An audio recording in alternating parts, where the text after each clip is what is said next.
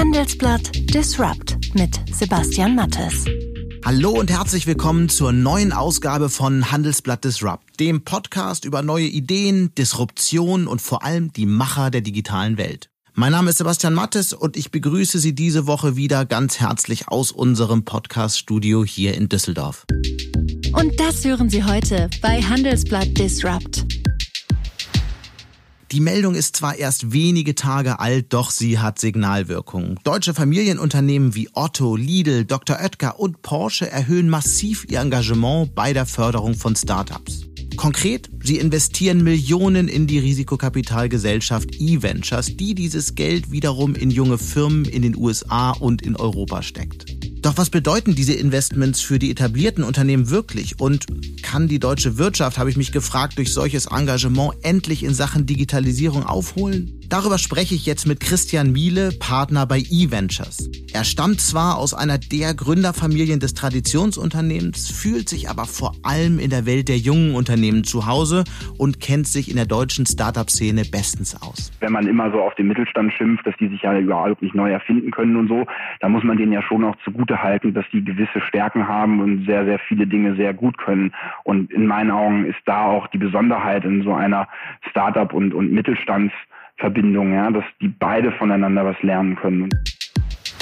Mit viel Getöse hat die Bundesregierung im vergangenen Jahr eine KI-Strategie angekündigt. Was ist eigentlich daraus geworden? Und vor allem, welche Chance hat Europa noch zwischen den digitalen Großmächten China und den USA? Dazu habe ich mit Dietmar Haarhoff gesprochen. Er ist Direktor am Max-Planck-Institut für Innovation und Wettbewerb, lehrt an der LMU in München und hat jahrelang die Bundesregierung auch in digitalen Fragen beraten. Aber wenn jetzt plötzlich nur noch ein Sechstel der Mittel an frischem Geld zur Verfügung stehen, dann muss man sich natürlich fragen, was an anderer Stelle gekürzt wird und was an alten Mitteln eigentlich schon in diese Maßnahme hineingeplant ist.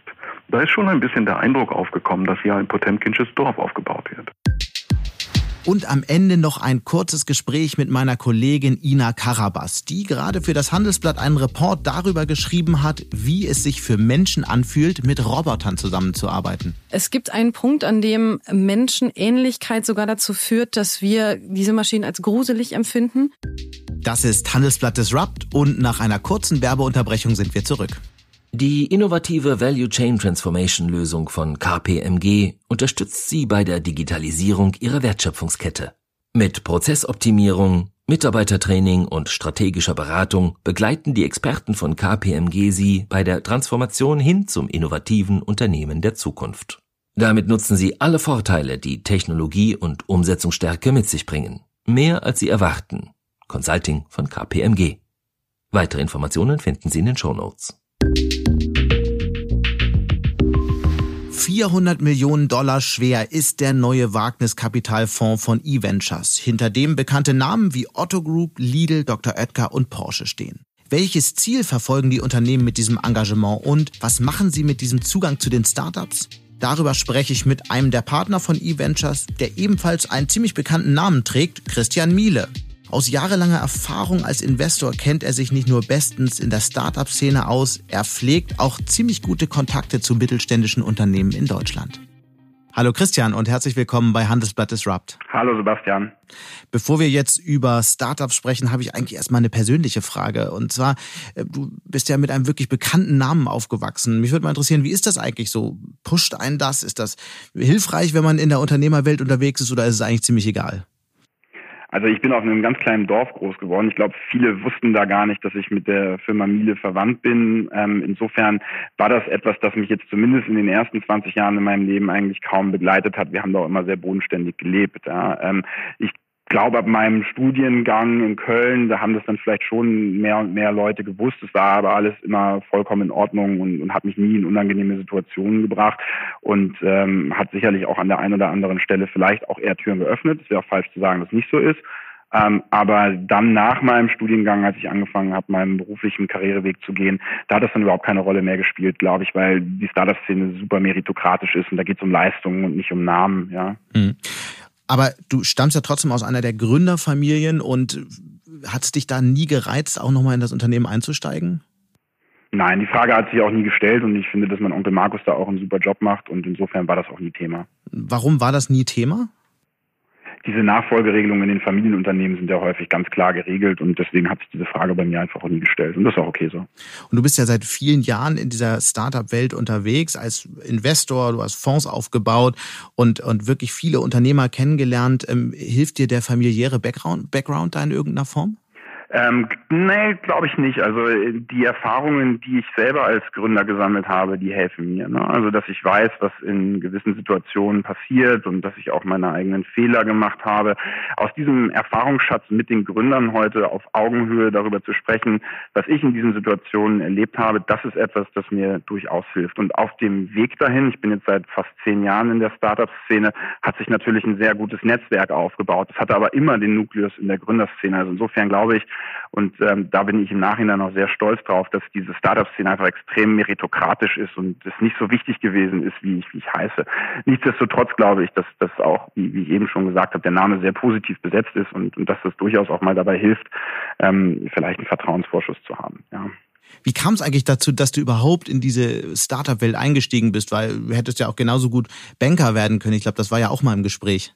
Ja, witzigerweise hat mich wahrscheinlich schon seit meiner Kindheit irgendwas zum Unternehmertum hingezogen. Ich war nie ein guter Schüler, ich war auch nie ein guter Student, aber ich habe mich immer schon dafür interessiert, Sachen voranzutreiben, Ideen zu entwickeln und ähm, die tatsächlich auch mit aufzubauen. Ja, also wo immer ich mal irgendwo den Kontakt zu ähm, ähm, Projekten hatte, sei es in der Schule, sei es im Studium, da ging das schon immer los. Also ich hatte das wahrscheinlich immer irgendwie in mir und als es dann nach dem Studium losging, sich mal zu orientieren und zu gucken, wo es hingehen kann, ähm, und ich so die ersten Berührungspunkte mit unternehmerischen Projekten hatte, da, da, da merkte ich, dass sich da was entfesselte und ähm, kann auch tatsächlich bis heute sagen, dass so dieser, diese intrinsische, ähm, die, diese intrinsische Arbeitsfreude gegenüber von unternehmerischen Projekten etwas ist, das mich weiterhin auch antreibt. Das werde ich auch nicht mehr los.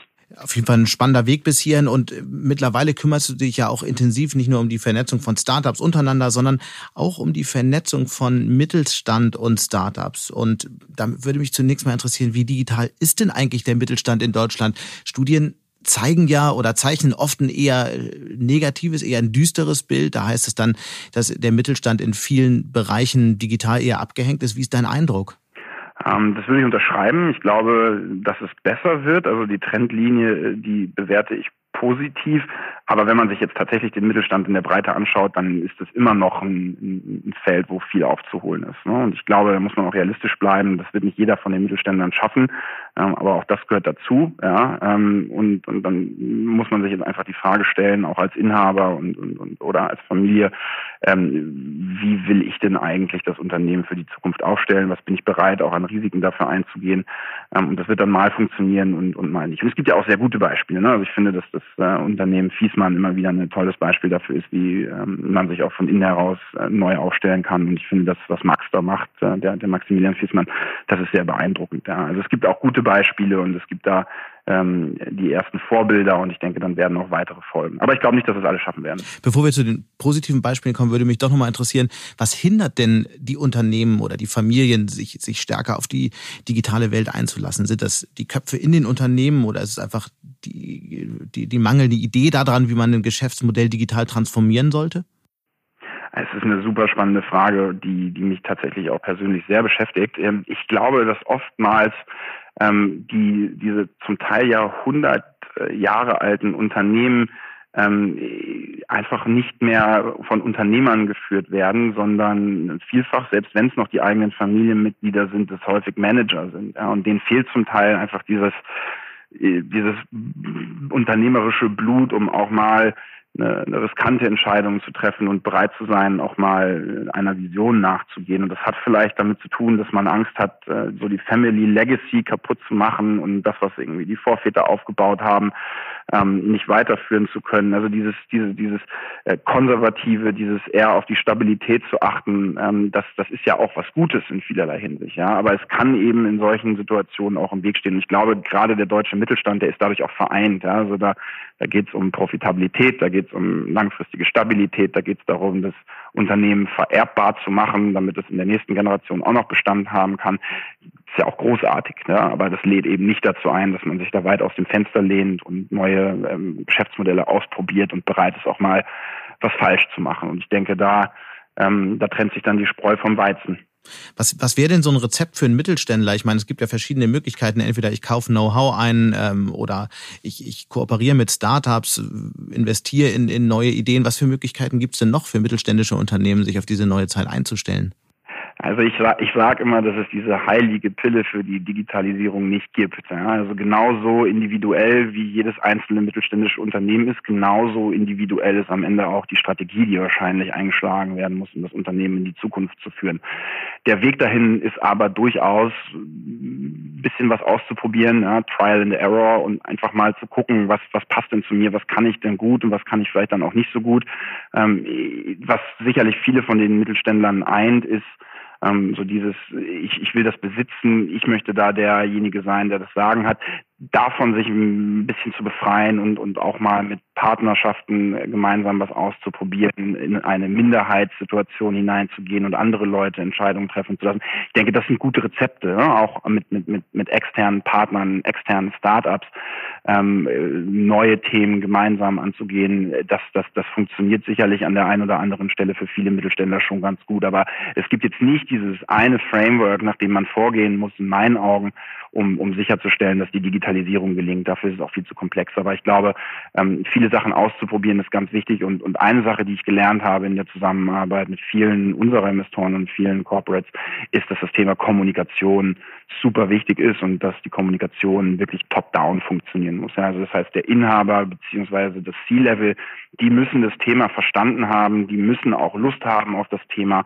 und dann können die das von oben in die Organisation reinbringen und damit auch den Mitarbeitern auf den anderen äh, Management-Ebenen den Mut machen, sich dahingehend auszuleben. Also es muss von oben kommen. Mhm. Ich habe leider kein Beispiel gesehen, wo das andersrum funktioniert. Und von oben dann eine klare Vision für, für, für die digitale Zeit mit, mit einer Idee, wie das Geschäftsmodell da aussehen soll? Oder wie sieht so eine von oben Kommunikation aus? Das kann sein, dass man sehr klare Vorstellungen hat und sehr klare Strategien hat, um etwas auszuprobieren. Das kann aber auch ganz im Gegenteil bedeuten, dass die Geschäftsleitung oder der Inhaber durchaus auch mal preisgibt, dass es keine Vision gibt und dass man bereit ist, Sachen auszuprobieren, um sich neu zu erfinden. Das halte ich für mindestens genauso wichtig, weil wenn ich, wenn ich nicht bereit bin, meinen Mitarbeitern ähm, das die Möglichkeit zu geben, was auszuprobieren und, und, und Risiken einzugehen, dann muss ich mich auch nicht wundern, wenn ich mich nicht von meiner eigenen Basis wegbewege. Ja.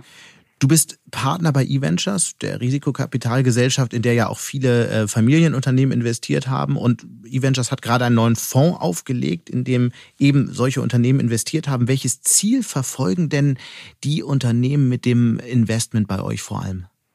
Das sind zwei Ziele. Also in erster Linie, und das ist auch unser Selbstverständnis, geht es da natürlich um eine finanzielle Rendite. Ja, also die wollen mit dem Fonds, in den die investiert haben, Geld verdienen. Und das haben wir in der Vergangenheit auch zeigen können, dass wir das können. Wie viel Rendite macht ihr? Das sind hohe, das sind, das sind, das sind hohe Renditen, also zweistellige Renditen. Mhm. Ähm, und, und das auch schon seit vielen Jahren. Events, das gibt seit 1999 mittlerweile. Insofern haben wir da auch den Track Record, um das nachweisen zu können. Ähm, jetzt ist dann aber das zweite Level und der zweite Aspekt, den viele von unseren, äh, von unseren Investoren interessieren, das Thema ein strategisches Radar zu sein, im, im, Screening für neue Technologien und neue Geschäftsmodelle ein, ein Filter zu sein. Ja? Weil wenn ich jetzt ein Mittelständler bin ähm, und ich habe da 10.000 Startups vor mir, dann weiß ich ja gar nicht, mit wem sollte ich mich jetzt vielleicht wirklich mal hinsetzen, mit wem sollte ich mich denn wirklich jetzt mal unterhalten. Und ich glaube, da sind wir ein sehr guter Filter, weil wir das gewohnt sind und wir reden mit diesen 10.000 Startups im besten Fall auch tatsächlich und können dann sagen, das sind die 100 oder 200, äh, von denen wir glauben, dass die wirklich großes Potenzial haben ähm, und, und da dann so ein bisschen als Radarfunktion für unsere Investoren zu funktionieren. Ähm, da haben wir gemerkt, dass das auch für uns sinnvoll ist, weil wir dadurch auch nochmal neue Deals sehen, die vielleicht aus dem Umfeld von unseren ähm, Corporates kommen. Ja, ähm, und, und, und da häufig ähm, strategisches Know-how in der Tiefe vorhanden ist, das wir dann wiederum als Investment-Team gar nicht haben. Also ich sehe das tatsächlich als Symbiose. Ja. Das heißt, die Familienunternehmen zum Beispiel bekommen dann Einblick in, in spannende neue Technologien und Trends und so weiter. Nenn doch mal ein Beispiel, wie das funktionieren kann. Also was wir dann zum Beispiel machen ähm, mit unserer, ich nehme mal jetzt das Beispiel äh, von Porsche oder aber auch von der Otto Group, die signifikant bei uns beteiligt sind, ähm, mit denen haben wir tatsächlich mindestens monatliche Calls, wo wir Deals und Themen vorstellen, die wir gerade international sehen und die sehr schnell wachsen oder besonders interessante Geschäftsmodelle angehen oder aus besonders interessanten neuen Bereichen kommen. Und dann reden wir mit unseren Kollegen von den Firmen darüber und versuchen denen zu erklären, wie wir auf diese Modelle draufschauen und warum das wichtig ist ist, das zu verstehen. Ähm, ein anderer Aspekt ist, dass wir uns schon auch versuchen, offline zu treffen. Also viele von unseren Investoren, die, die haben tatsächlich auch mal Mitarbeiter bei uns im Büro sitzen, die dann einfach mal für ein oder sogar zwei Monate mitlaufen und bei uns mit in den Dealflow-Meetings sitzen. Gibt es dann engere Kooperationen noch zwischen den Investoren und den Startups möglicherweise später? Ja, das Interessante ist, dass wir zum Beispiel mit Lidl, die auch bei uns Investor sind, vor einigen Jahren gemeinsam in ein äh, amerikanisches äh, Startup investiert haben, das äh, Shipped heißt und äh, dieses Unternehmen ist dann äh, zwei Jahre später an den großen äh, US-amerikanischen Einzelhändler Target verkauft worden für, für ungefähr 600 Millionen Dollar. Ähm, das war natürlich ein super tolles Beispiel auch mal dafür, dass wir mit unseren Investoren dann tatsächlich auch auf Themen, die die gut verstehen, gemeinsam investieren. Ja. Und dass Investoren dann lernen von den Startups möglicherweise, von neuen Technologien erfahren, beziehungsweise auch Technologieaustausch stattfindet, kommt sowas auch mal vor? Ähm, ja, also wir veranstalten durchaus auch mal Netzwerktreffen, versuchen unsere Gründer und unsere Investoren zusammenzubringen. Ähm, das funktioniert aber häufig eher auf so einer Eins und Eins Ebene. Ne? Also wenn wir jetzt irgendwo bei uns ein Unternehmen entweder im Portfolio oder außerhalb des Portfolios haben, wo wir selber das Gefühl haben, das ist ein super Match, dann stellen wir da die Kontakte her und dann treffen die sich. Ja. Ähm, umgekehrt ähm, ist es ja so, dass auch die Startups in meinen Augen wirklich davon profitieren können, wenn die den Zugang zu den großen Unternehmen bekommen. Nicht nur, weil da potenzielle Kunden sind, sondern weil da auch sehr, sehr viele Erfahrungen liegen. Ne? Also die, die, die, wenn man immer so auf den Mittelstand schimpft, dass die sich ja überhaupt nicht neu erfinden können und so, da muss man denen ja schon auch zugute halten, dass die gewisse Stärken haben und sehr, sehr viele Dinge sehr gut können.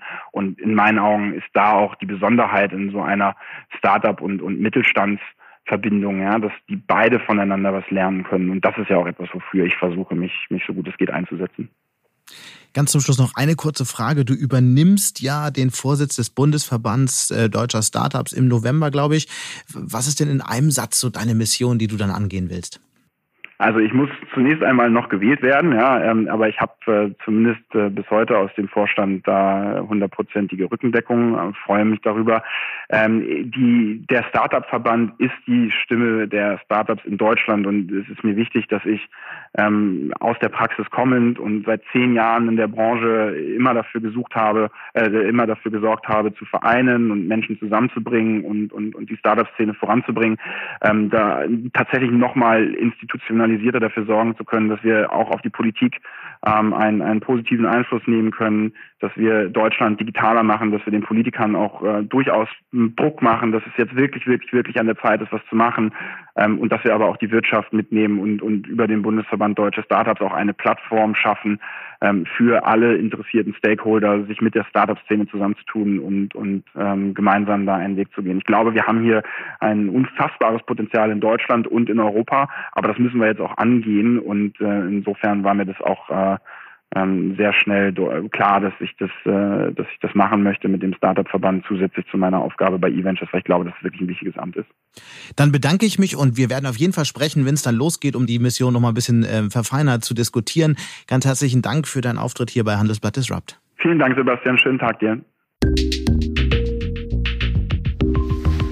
Viele Jahre hat er die Bundesregierung in Innovationsfragen beraten. Er ist außerdem Direktor am Max-Planck-Institut für Innovation und Wettbewerb, lehrt an der LMU in München und weiß wie nur wenige andere, wie es um den Innovationsstandort Deutschland steht. Die Rede ist von Professor Dietmar Haarhoff. Nun gründet er mit einigen anderen eine NGO, die sich gegen den Datenkapitalismus von Google und Facebook stellen soll. Warum das für Europa eine Chance ist, erklärt er nun bei Handelsblatt Disrupt. Guten Tag, Herr Hauf. Guten Tag, Herr Mattes. Was hat es mit Identity Valley auf sich und wie ist die Idee dafür entstanden? Die Idee zu Identity Valley ist hier im äh, Münchner Raum äh, aufgekommen. Äh, es gibt eine Hauptaktorin, das ist die Jutta Juliane Meyer, die seit über 20 Jahren beratend im digitalen Umfeld tätig ist. Äh, und sie hat dann verschiedene andere äh, Personen, ähm, Herrn Breu, äh, mich, andere angesprochen und wir haben dort beratend ein bisschen zur Seite gestanden, um diese Organisation aus der Taufe zu heben. Und äh, Identity Valley startet jetzt in diesen Tagen als eine neue Organisation, die sich für eine auf äh, Vertrauen, Privatheit und persönliche Identität gestützte Datenwirtschaft einsetzt. Das sind jetzt keine neuen Ideale, die wurden nicht gerade erst erfunden, sondern die lassen sich aus der humanistischen Tradition Europas gut ableiten. Ähm, aber die Datenwirtschaft, die wir im Augenblick vor uns haben, stützt sich sehr stark auf die Nutzung von persönlichen Daten, die den Menschen zu einem völlig gläsernen, also transparenten Objekt mhm. der großen Datenunternehmen machen. Und in dem Prozess verlieren wir derzeit zunehmend persönliche Autonomie. Wir werden irgendwo auch politisch manipulierbar, wie äh, die USA, Großbritannien, aber auch die Europawahlen zeigen. Und äh, wir verlieren persönliche Handlungsspielräume. Und dagegen richtet sich das Identity Valley. Sehr spannend. Ähm, und ist natürlich, ja. Wie will die Organisation denn genau vorgehen? Ja, die Organisation bringt also unterschiedliche Stakeholder äh, zusammen äh, in einen äh, klassischen Meinungsbildungsprozess ähm, als Plattformorganisation. Sie will aufklären. Äh, sie will aber vor allen Dingen daran mitwirken, ähm, eine neue Form der Datenwirtschaft zu entwickeln und aufzubauen. Das ist ja auch gar nicht so einfach. Wir haben im Moment jetzt eine sehr funktionierende, gut funktionierende Form, die aber auf der Monopolisierung von Daten aufbaut wo also die äh, großen äh, Unternehmen über mm, Suche, äh, über persönliche Netzwerke oder die Kenntnisse unserer persönlichen Netzwerke, Facebook äh, oder über die Kenntnis unserer persönlichen Konsummuster sehr viel an Daten aufgebaut hat und diese Daten zunehmend monopolisiert. Äh, also ein, ein unangenehmer Seiteneffekt dieser Datenwirtschaft ist, ähm, dass die Plattformen, die sich hier bilden, äh, starke Marktkonzentrationseffekte mhm. entfalten. Und äh, damit ist natürlich dann irgendwo auch eine Monopolisierung des Zugriffs auf Daten verbunden. Und wir müssen jetzt neue Geschäftsmodelle entwickeln, die auf der Basis eines kontrollierten Umgangs mit Daten funktionieren, äh, aber gleichzeitig auch Anreize für Innovation weiterhin bereithalten. Das klingt ja alles richtig und spannend. Die Frage ist, wie können denn solche neuen Ideen und Geschäftsmodelle aussehen? Ja, die ähm, Beispielsweise indem wir äh, Datenzugang durch Regulierung möglich machen, also ähm, beispielsweise die Datenmonopole zugänglich machen für weitere Wettbewerber, um genau den Monopolcharakter zu untergraben, der diese Form von jetziger Datenwirtschaft unterstützt. Also Google muss seine Daten teilen.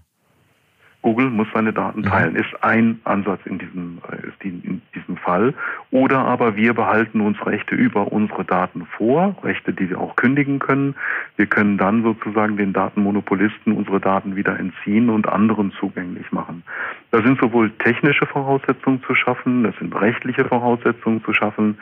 Ähm, und das Ganze muss dann natürlich wieder äh, gegossen werden in neue Formen von Geschäftsmodellen, äh, die dann größere Privatheit, äh, größere Autonomie für die Nutzer erhalten. Mhm.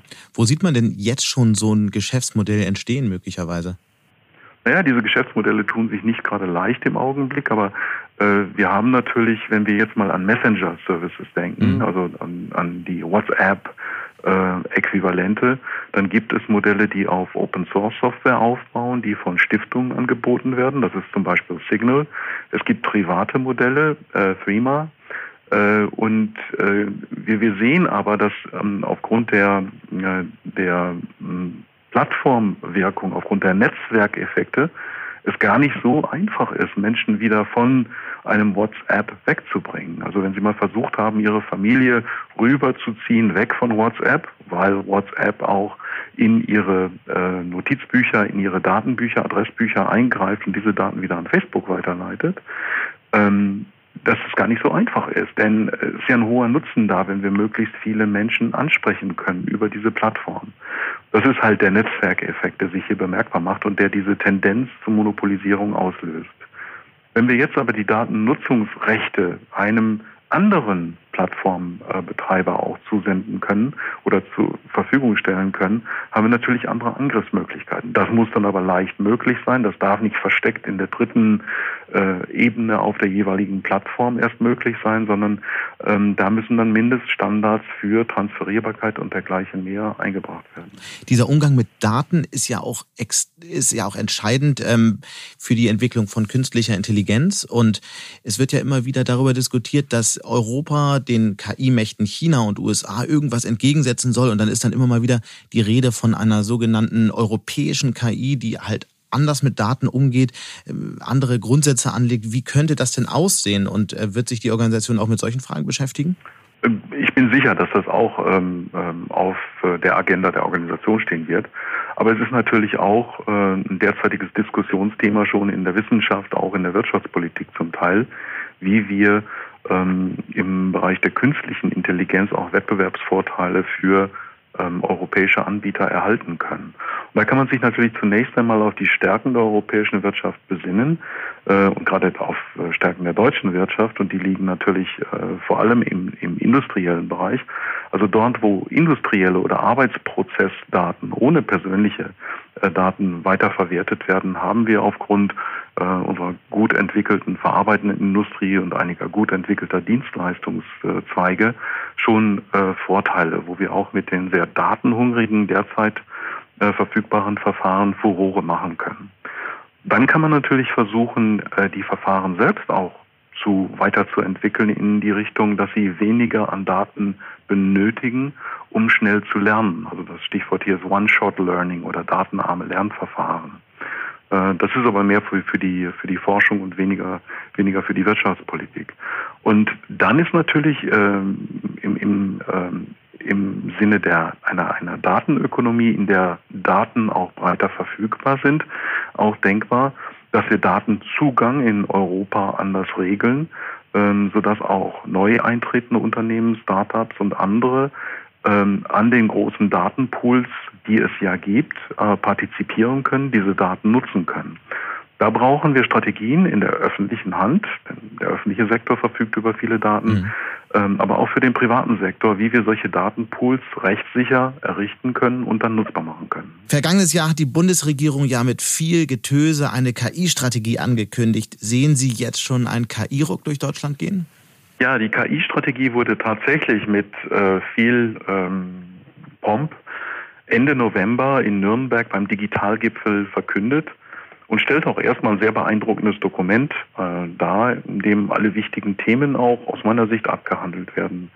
Ein Ruck hat das nicht ausgelöst, weil auf die Verkündigung der Strategie eigentlich ganz, ganz wenig an Maßnahmen gefolgt ist und äh, zudem dann auch bekannt wurde, dass die drei Milliarden, die dort in Aussicht gestellt wurden für äh, künstliche Intelligenz nur zum Teil zur Verfügung standen. Was ist da passiert? Naja, es äh, kam zum Vorschein, dass vom Finanzministerium tatsächlich nur 500 Millionen frisches Geld eingeplant wurden.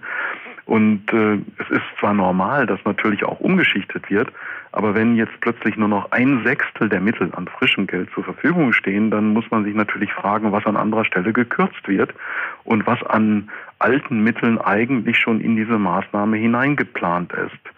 Da ist schon ein bisschen der Eindruck aufgekommen, dass hier ein Potemkinsches Dorf aufgebaut wird. KI ist eine ganz wichtige technologische Herausforderung. Äh, wir versprechen uns davon hohe Produktivitätsfortschritte. Wir haben auch hohen Gestaltungsbedarf aus den äh, schon genannten Datenaspekten heraus.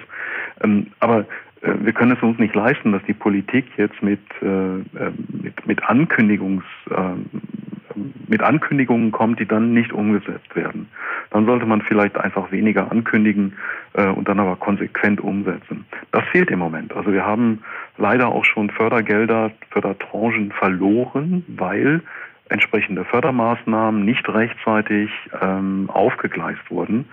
Und da macht sich die Politik im Augenblick schon ein wenig unglaubwürdig. Äh, wenn man sich in anderen Ländern anschaut, wie konsequent Umsetzung betrieben wird in der Forschungspolitik, das passiert zum Teil bei unseren Nachbarn in Skandinavien, in der Schweiz, dann äh, fürchte ich, können wir hier eine ganze Menge dazu lernen oder müssen wir sogar dazu lernen, äh, damit wir äh, im KI-Bereich keine Nachteile erleiden. Sie kennen ja nun auch alle handelnden Personen, die über diese Budgets entscheiden und über die Strategie entscheiden in der Bundesregierung, weil sie die Bundesregierung ja viele Jahre beraten haben. Haben äh, Merkel und Co. das Thema einfach nicht verstanden oder wie kommt es dazu, dass die äh, KI-Strategie jetzt eigentlich so ein Ankündigungsdokument nur noch ist? Ich glaube, wir haben in verschiedenen Bereichen der Forschungs- und Innovationspolitik mit einem Phänomen zu kämpfen, dass wir nicht besonders agil sind. Also die Veränderungen, die im Moment laufen in den Märkten, in den Technologien, laufen schneller als in den vergangenen Jahrzehnten. Also müsste eigentlich auch die Politik agiler werden, zügiger reagieren, schneller umsetzen. Genau das haben wir noch nicht wirklich im Griff. Ähm, ich glaube schon, dass an allen Stellen kluge Menschen involviert sind. Ich glaube, dass die Analysen allen vorliegen und alle wissen, dass KI sehr wichtig ist. Deswegen gibt es einen KI-Gipfel, deswegen wird das Thema beim Innovationsdialog der Kanzlerin besprochen. Ähm, daran leidet es nicht. Aber die Umsetzung kommt einfach nicht in die Gänge, weil es zu lange dauert in ähm, Silo-Formen der Organisation in den, in den Ressorts dafür Marschgeschwindigkeit aufzunehmen. Es sollen im Rahmen dieser KI-Strategie ja auch 100 KI-Professoren neu eingestellt werden. In welchen Bereichen, vielleicht in einem Satz, sehen Sie größten, den größten Bedarf? Ja, ich denke, dass der größte Bedarf schon wirklich im Bereich des maschinellen Lernens, der neuronalen Netze ähm, ähm, liegt, äh, weil dort vor 2016 einfach die Förderung in Deutschland nicht ausreichte. Wir haben uns auf klassische Formen der KI-Forschung verlassen. Dagegen spricht auch nichts. Aber wir haben nicht rechtzeitig umgeschaltet, als 2011, 2012 klar wurde, dass neue Formen des maschinellen Lernens, gestützt auf Kombination von schon bekannten Algorithmen äh, und ähm, äh, und äh, gestützt auf den Einsatz von äh, Grafikprozessoren, sogenannten GPUs, plötzlich eine Leistungsfähigkeit erlangten, die wir bisher nicht gesehen hatten. Da waren also plötzlich in der Geschwindigkeit, mit der man neuronale Netze trainieren konnte, ähm, zwei zwei Größenordnungen, also ein Faktor von 100 drin. Und das machte dann diese Technologien einsatzfähig oder zumindest wirtschaftlich interessant für viele, viele Bereiche. Handschriftenerkennung, äh, Bilderkennung, äh, Erkennung von Bewegtbildern, äh, autonomes Fahren, ähm, äh, diagnostische Anwendungen in der Medizin, Spracherkennung. All diese Bereiche haben dann plötzlich im Aufwind gestanden äh, und ähm, es gab einen, einen großen Fluss von Mitteln in Termini von Wagniskapital in die Bereiche hinein. Und diese Entwicklung, die so ab 2012 kam, haben wir etwas verschlafen oder zumindest in der Politik nicht ganz äh, schnell mitbekommen, um es vorsichtig zu sagen. Da müssen wir jetzt aufholen in diesen Bereichen. Gleichzeitig müssen wir aber natürlich auch andere neue Forschungsansätze, ich hatte schon One-Shot-Learning ähm, ähm, erwähnt, äh, nicht, nicht vernachlässigen. Also wir können nicht nur in eine Forschungsrichtung investieren. Aber äh, dass das die wichtigste ist, also das maschinelle Lernen, das ist allen klar. 100 äh, Professuren mal eben auf dem Stand neu zu besetzen, ist eine fast unmögliche Aufgabe zumal dieser Bereich natürlich auch im Moment überfischt ist. Zum Schluss noch die Frage, wenn wir jetzt mal in die Zukunft schauen und wir haben jetzt viel darüber gesprochen, was nicht funktioniert, wie würde denn ein, ein Drei-Punkte-Plan aussehen einer gelungenen Digitalisierungsstrategie für die Zukunft? Also ich denke, äh, zunächst einmal sollten wir die Ziele, die wir haben, sofort mit äh, Meilensteinen hinterlegen. Wir brauchen eine Zeitplanung. Ähm, dann denke ich, sollte man äh, die Akteure zusammenbringen und äh, äh, die Prioritäten festsetzen lassen. Das ist zum Teil erfolgt, zum Teil erläuft das auch auf, auf, Konkurren äh, auf, auf Konferenzen, äh, wo sich zum Beispiel die neuen Doktorandennetzwerke Alice, Claire und so weiter formieren. Und ähm, man kommt dann relativ schnell zu einer Einigung. Beispielsweise, dass einem die Wissenschaftler in diesem Bereich sagen, wir brauchen mehr äh, GPU, also Graphics Processing Unit Kapazität, also Hardware. Ähm, das kann man relativ einfach bereitstellen. Das ist kein, ähm, kein schwieriger Akt.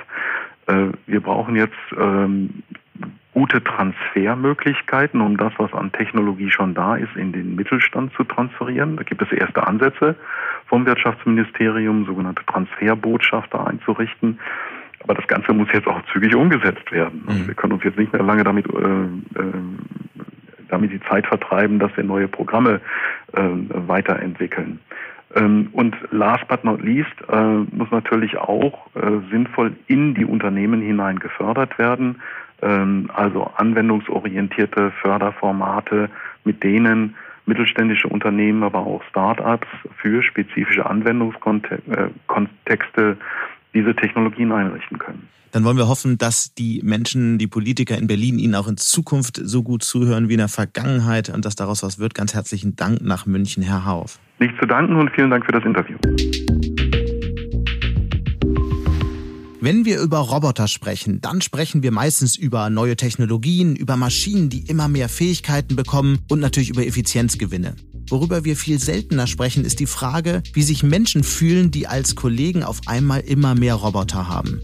Meine Kollegin Ina Karabas hat dazu eine spannende Geschichte recherchiert und hat alle Details jetzt mit ins Studio gebracht. Hallo Ina. Hallo Sebastian. Du beschreibst ja in einer deiner aktuellen Geschichten ein aus meiner Sicht ziemlich großes Problem, denn längst arbeiten Menschen und Roboter in vielen Unternehmen ja eng zusammen. Doch nur wenige sind bislang der Frage nachgegangen, was diese neue Zusammenarbeit zwischen Mensch und Maschine eigentlich mit den Menschen macht. Ähm, deswegen die erste Frage, wie fühlen sich die Menschen, die mit vielen Maschinen zusammenarbeiten? Also so richtig kann man das, glaube ich, noch gar nicht ähm, beantworten. Aber es ist tatsächlich ein zunehmendes Forschungsfeld, mit dem sich diverse Institute, aber zum Beispiel auch das Fraunhofer Institut in Chemnitz beschäftigen. Weil es ist natürlich so, dass die Stress auslösen können. So ein Roboter ist zweieinhalb Tonnen schwer oder schwerer. Und wenn der neben einem arbeitet und auf einmal eine ruckartige Bewegung macht, dann kann das auch Angst auslösen. Und was tun Unternehmen jetzt, um diese Roboter weiterzuentwickeln, dass sie diese Ängste nicht mehr auslösen? Das testen sie gerade. Es kann zum Beispiel einfach sein, dass man einfach einen Leuchtring an den Roboter schraubt, zum Beispiel der anzeigt, ob er nach rechts, nach links, nach oben oder nach unten geht zum Beispiel. Aber das ist, wie gesagt, noch ein, ein Forschungsfeld und da sind noch sehr, sehr, sehr viele Antworten zu geben. Gibt es sonst noch andere psychische Reaktionen, die bei Menschen ausgelöst werden, wenn sie mit Robotern zu tun haben? Über Stress hatten wir ja schon gesprochen. Naja, Menschen können sich tatsächlich halt auch verlieben, ist vielleicht zu viel gesagt, aber sie können durchaus Sympathie für einen Roboter empfinden. Also das fängt bei den Menschen an, die einen Staubsaugerroboter zum Beispiel einen Namen geben. Aber das geht auch dahin zum Beispiel, Kate Darling, eine Wissenschaftlerin am MIT, hat ähm, einen Fall mal erklärt, in dem sich Soldaten dem Soldaten einen, einen Roboter als Teammitglied empfinden und ihn dann deswegen nicht mehr auf ein Minenfeld schicken wollen, damit er dort nicht zerstört wird. Und es gibt tatsächlich auch eine Studie, eine aktuelle Studie, die wirklich besagt, es gibt große Schwierigkeiten damit, dass Menschen vielleicht sogar Schwierigkeiten haben, Roboter auszustellen, selbst wenn sie die in eine Gefahrensituation bringen würden. Ich kann das nur bestätigen, wenn man äh, Videos sieht von irgendwelchen ähm, ähm, Experimenten mit Robotern, wo ein, eine Testperson versucht, einen Roboter umzutreten. Das sieht schon komisch aus. Es ist ein merkwürdiges Gefühl, was da ausgelöst wird. Genau, das ist nämlich tatsächlich so, dass, dass Forscher auch festgestellt haben, gerade wenn Roboter autonomer werden. Also mit dem Grad der Autonomie steigt unser Bedürfnis, ihnen eine gewisse Menschenähnlichkeit zuzuschreiben und, ähm, und dann behandelt man sie auch tatsächlich, dann ja vielleicht nicht ganz wie ein Menschen, aber vielleicht sogar wie ein Tier. Ist das ein Weg, ähm, Roboter menschenähnlicher zu bauen, der dazu führen könnte, dass Menschen den Maschinen eher vertrauen oder weniger Ängste haben? Also es gibt tatsächlich ähm, ein, eine Theorie schon aus den 70er Jahren, die besagt, es gibt einen Punkt, an dem Menschenähnlichkeit sogar dazu führt, dass wir diese Maschinen als gruselig empfinden. Also wenn sie dann wenn sie tatsächlich uns so ähnlich sind, dass wir den Unterschied zu den Menschen nicht mehr erkennen, ist die Akzeptanz der Menschen sehr hoch. Aber kurz davor ist es so, dass wir sogar Leichen als angenehmer empfinden als menschenähnliche Maschinen. Okay, dann wollen wir hoffen, dass sie möglichst bald menschenähnlicher sind als Leichen. Ähm, was tun denn Unternehmen, die Roboter einsetzen, um ihre Mitarbeiter schneller an diese Roboter zu gewöhnen? Da gibt's ja auch ein paar Experimente, von denen du schreibst. Genau, also es gibt zum Beispiel dieses Startup Magazino, die einen, die einen Roboter in, in Warenhäusern, in Logistik-Warenhäusern ähm, einsetzen, die zum Beispiel stellen ihren Roboter zuerst in die Kantine. Dann können die Mitarbeiter damit spielen, sie können sich daran gewöhnen, die sehen auch einfach mal, wie er, wie er funktioniert ungefähr. Dann kommt er in so eine Art Spiel, Platz, so eine Art Sandkasten innerhalb des Fabrikgeländes erstmal. Auch da können die Mitarbeiter dann erstmal sehen, hat er Fehler, wenn ja, welche, wie genau funktioniert er, bevor er dann tatsächlich neben den Mitarbeitern eingesetzt wird. Und das, so sagen die Gründer zumindest, funktioniert ganz gut. Welcher Teil der Recherche hat dich am meisten überrascht? Ich glaube tatsächlich, wie viele Gefühle wir als Menschen für Roboter tatsächlich empfinden können. Also, dass es viel stärker ist, als ich von vornherein angenommen hatte. Also, dass es jetzt schon so weit ist, dass wir Robotern Roboter nicht ausschalten wollen, dass wir Roboter eben nicht umtreten möchten und so. Ähm, das hat mich dann doch überrascht, wie stark das ist. Was für Gefühle hast du so, wenn du mit Robotern zu tun hast? Ich habe ja zum Glück relativ selten mit Robotern zu tun, aber ich kann das, das schon. könnten mehr werden demnächst. Genau, es werden sogar ganz sicher mehr werden. Ähm, aber ich habe auch tatsächlich das Gefühl, also mir machen Industrieroboter manchmal Angst, wenn sie sich neben mir bewegen. Und gleichzeitig sehe ich auch kleine tapsige Roboter, wie ja zum Beispiel auch die Verlagsgruppe Handelsblatt hat ja unten im Foyer einstehen, die ich dann als ganz niedlich empfinde. Also es ist schon, also auch in mir lösen. Wie würde dein Staubsaugerroboter heißen? Theo. Glaube ich. Weiß ich nicht. Alles klar. Vielen Dank, Ina. Danke, Sebastian. Und damit sind wir auch schon am Ende von Handelsblatt Disrupt. Wenn Ihnen unser Podcast gefallen hat, dann hinterlassen Sie doch einfach eine Bewertung oder schreiben Sie mir gern eine E-Mail wie immer an mattes.handelsblatt.com. Mattes mit zwei T und H. Sie erreichen mich jederzeit auch bei Twitter, das ist dann einfach Mattes mit einem S davor. Ganz herzlichen Dank an dieser Stelle auch an meine Kollegen Alexander Voss und Migo Fecke sowie Ursula Wilimski und Audiotheka mit der neuen Podcast-App Lekton für die Produktionsunterstützung. Wir melden uns nächste Woche Freitag wieder. Bis dahin wünsche ich Ihnen eine schöne Woche und interessante digitale, aber natürlich auch analoge Zeiten. Ihr Sebastian Mattes.